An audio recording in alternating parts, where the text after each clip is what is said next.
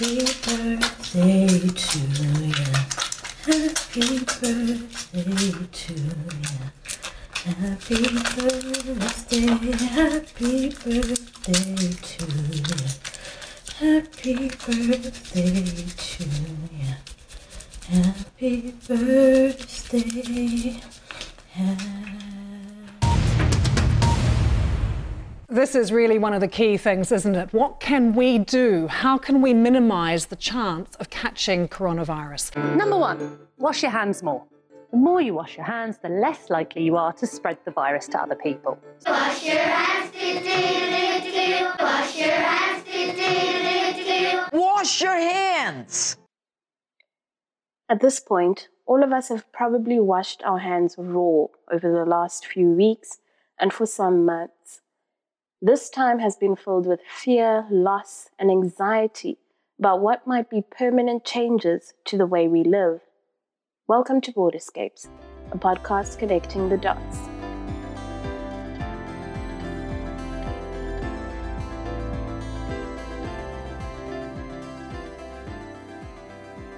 In this episode, we step into the lives of three women trying to survive the seemingly endless days of lockdowns across the world during the coronavirus pandemic.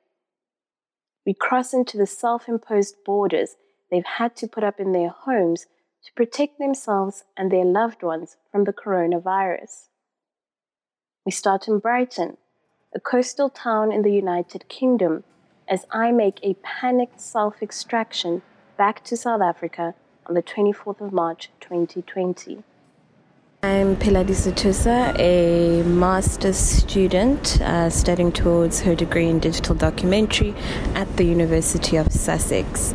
Uh, it's eerily quiet at the train station I'm at now, Brighton train station. The bulletin board things with um, all the journeys on have a lot of cancellations on them, and this comes after last night. Uh, Prime Minister Boris Johnson announced that the UK is on a lockdown and that you know people should stay at home, minimize contact with each other, minimize all but essential travel.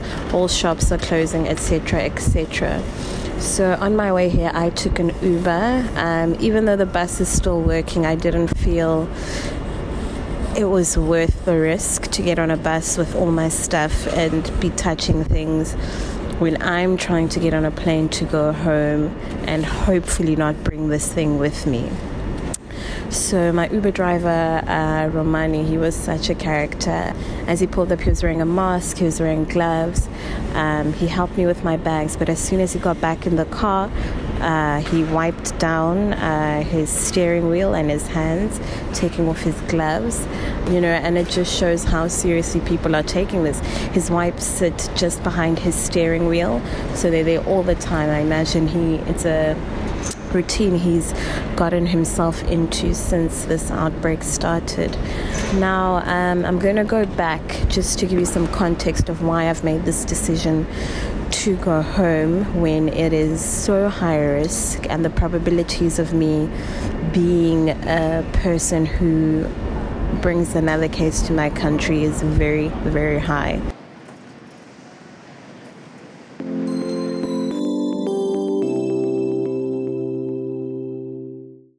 A few days before I left the UK, I had a Skype call with an Ecuadorian trumpeter and music teacher based in Milan, Italy, Mary Valencia.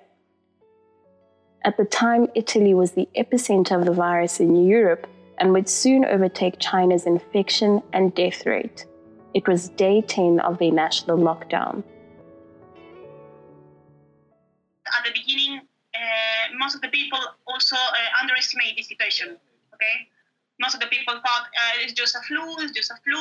People is exaggerating. and then all my activities were cut off.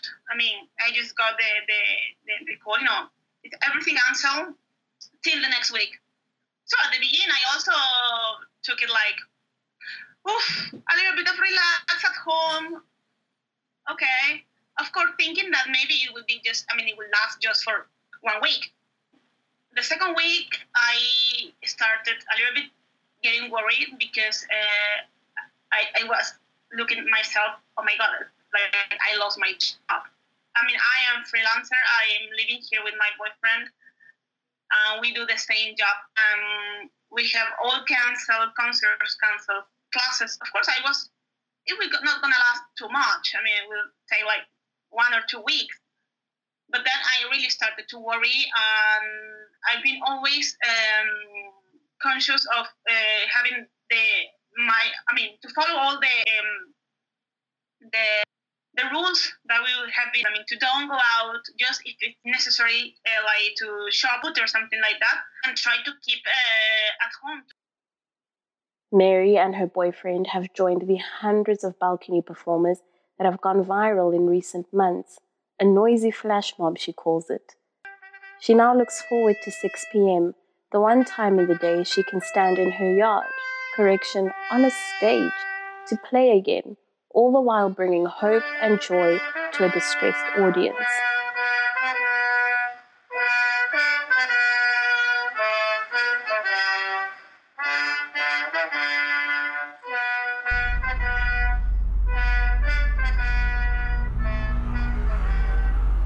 So I'm in a cab now uh, on my way to Heathrow. Um, I went through London Victoria, which was deadly quiet.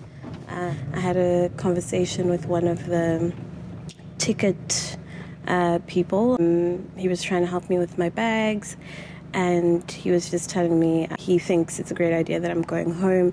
Being with family at a time like this is best, especially when we're not sure how long it'll be like this. Um, his son is in Germany um, working as a doctor. So he says that's all that plays in his mind um, every day. I think that that brings me to the point about why I'm doing this.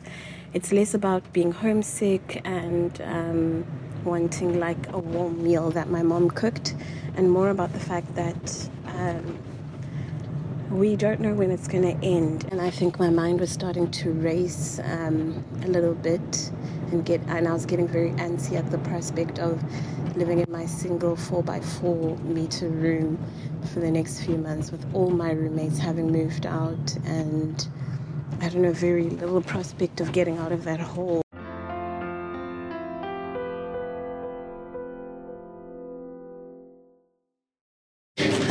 Inside Heathrow Airport at bag drop and check in. There are one, two, three, four, five, six kiosks open. There are 12 of us in line to check in. When I walked in here, it felt like a ghost town. There are parts of the desks that are just dead, dead, dead. No one's there. Um, I guess a lot of airlines also have um, suspended their services, but I'll have a walk through the rest of the airport in a little bit. In a little town 500 kilometers outside of Wuhan, China, lies Hunan, where Slindile Mhlongo lives. She's working there as an English tutor at a boarding school. Slindile was halfway into a year away from home, South Africa. She needed a break from her demanding career as a lawyer and looked to a year of adventure in the East to do so. When we spoke, she was on day 62 of a national lockdown but day one of the lockdown back in January is a vivid memory she can't seem to shake. I remember walking outside and my school premises, like a boarding house, and my school premises were locked. And like as a liberal, democratic, like person, I wanted engagement, and I was just like, I beg your pardon, like freedom. What about my freedom of movement? And then it was the security was trying to like explain to me that like um, tomorrow. Like, so he was like saying in Mandarin, tomorrow, tomorrow. And I was just like, no, today. I need to do what I need to do today. I was just like, okay, like, okay, I know that there's a germ or something, but like holding me within this gate is not going to keep the germ from coming through. The, what's happening? Like, I was so confused. Slindile admits that she hadn't been following the coronavirus coverage as closely as she could have. When friends and family sent her articles about it, she still felt it was far removed from her reality. But that would quickly change as strict social distancing measures were imposed countrywide. People have been asking about like cabin fever and stuff. Mm-hmm. I'm not strictly like contained in my room, I have like limitations via um, what I can do outside. I have limited um, resources that I can indulge in outside. There are then the prohibitions internally via the a curfew that needs to be adhered to. And then there is just the tacit understanding amongst every single person in the community, inclusive of people that have built intimate relationships with here, that there is no need to compromise the sanctity or the safety of the home at this present time. I can go outside for like a jog with my mask on. I'm, I'm always alone when I do so. I often do my makeup and then go outside to take photo in the sunlight. Slindile, like Mary, has found that doing one simple thing, like putting on a full face, brings a semblance of normalcy. We're currently flying over Algeria and we have 7 hours 50 minutes of this flight left. Every person I've met today on my journey towards home has not only been nice but been interested in having a conversation with me. Not one person I've met who I haven't had at least a five minute conversation with about where I'm going, why I'm going, what it means, what I was doing, what I'm going to do next. And I've enjoyed it so much because people's interest is, is, is sincere, their concern is sincere, their kind regards are sincere, and I just love that so much. I think one of the things about this situation and this pandemic is that it's brought people a lot closer. It's, made people be more in tune with themselves and thus others. The first week we were hanging out a lot. We were, uh, you know, like uh, drinking wine, eating, talking, talking. I mean, we we know each other's lives now from the from the time the day we were born. I, I think that this this moment is to know each other. That's what Mary and her family are doing. But what about Slindile, who's riding this wave alone in a foreign country? What I do is I have essentials, like an essential must. I must wake up, I must make the bed, I must shower, even though I have nowhere to be. And then I'll have like an activity or like standard, like today, I will make my face look pretty, or today, I will spend a lot more active time interacting with friends and family. And has that made you a person who lives more in, um, who is more present? Yeah, yeah, definitely. It, it, there's there's so much complexities in that. So I need to dedicate a day where I'm going to be sad about the disuse and the um, no like no purpose or whatever internalized anxieties I have about the situation, I can set aside time for that. Like the culture of busyness is is is, is good and bad in that like you know what is busy we genuinely accustomed ourselves to not making time for, for, for things that matter. We don't really touch base with friends because because we can see their story reel and we know that they had a good time on Instagram.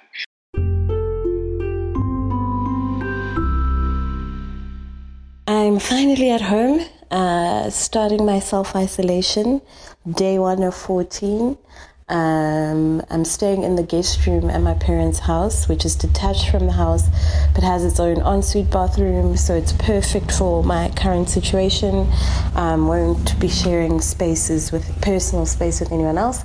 My mom has just knocked on my door to drop off my first meal. We are doing this quarantine with internet you know, that's amazing. Can you imagine without internet? Long time ago. If you want to keep to save the planet, you have to go on the war and let you kill yourself or your country. Now the only thing that the government is asking, sit down, grab a package of Nutella, watch a series on Netflix, and stay at home. For me, I you know, like I'm a healthcare queen, healthcare queen. Like I prioritize my sanity. Like I actively turn off the impact of like hysteria around me or like uh, a buildup of like, oh my god, like this is Armageddon and it's like you know the end, and I intentionally like turn it off. Like there's no, I don't have any notifications enabled on my phone. There's nothing that will pull me to my phone unless I want to do that. I really am very happy to be home, um, but also still very cognizant of the fact that I um, maybe sick and don't know it yet. Maybe sick and may have passed it on already. There was a lot of coughing and sniffling on the flight I was on.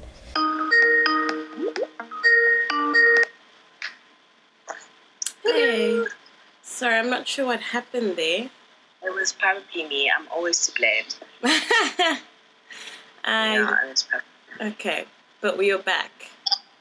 Yep. Okay, great. In terms of, um, I suppose, moving forward, I know the situation in China is getting a lot, lot better. Um, do you Mm. sense like a hopefulness around you? Personally, I don't exercise any um, active optimism toward tomorrow or the next day. I try to make sure that today is a good day. Like I like really indulge in that, and um, I am active and intentful in that. That's a personal thing. Um, some people are like, "Oh, my school will return in April." Some people have said my school will return in May. Some people have said, "Oh, we'll only do um, online learning."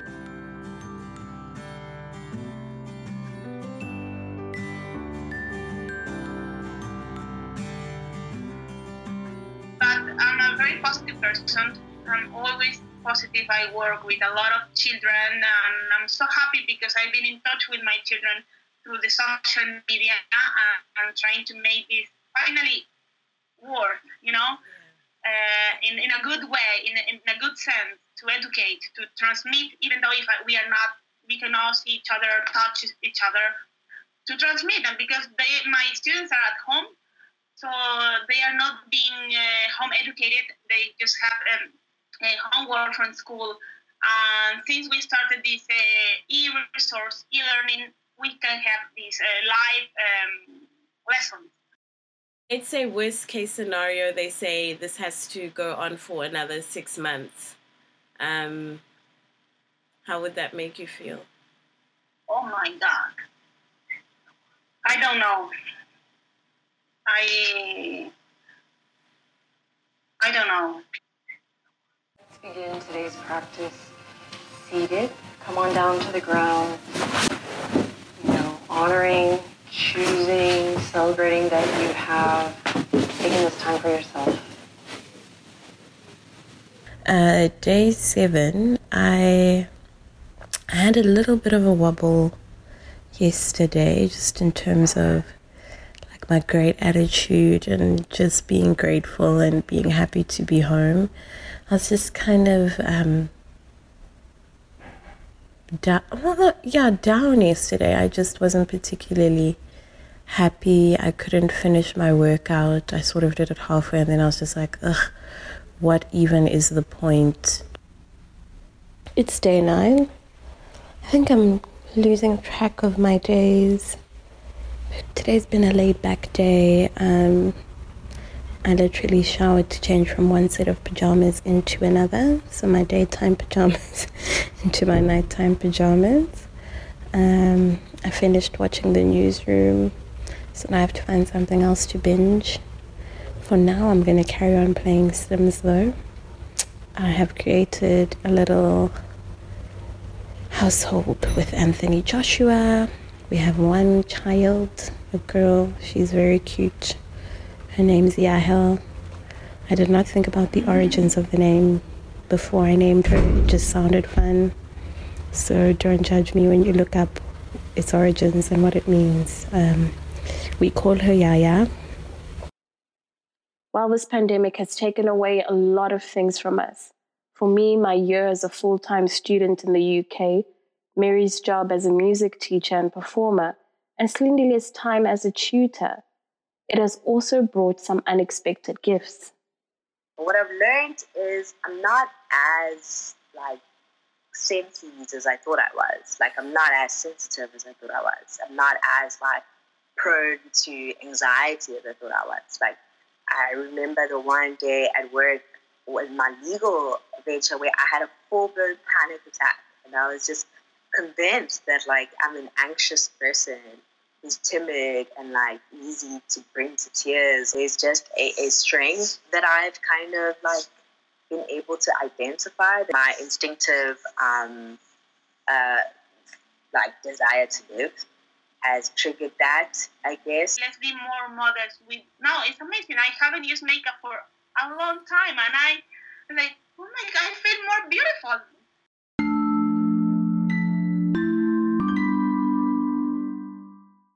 Somehow, it is my 15th and final night in quarantine. I don't know how it crept up on me so quickly because initially it felt like a big long drag, an agonizing crawl. And now we're here.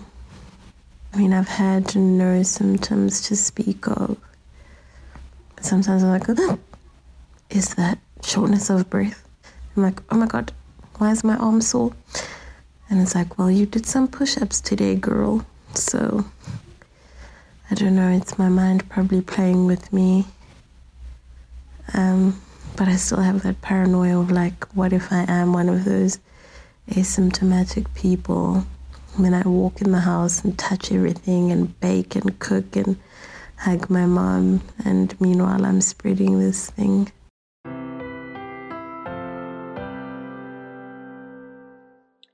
It's been a full month since I left that little room. My family and I remain safe and in good health. I've checked in with Mary and Slindile too, and they're both fine.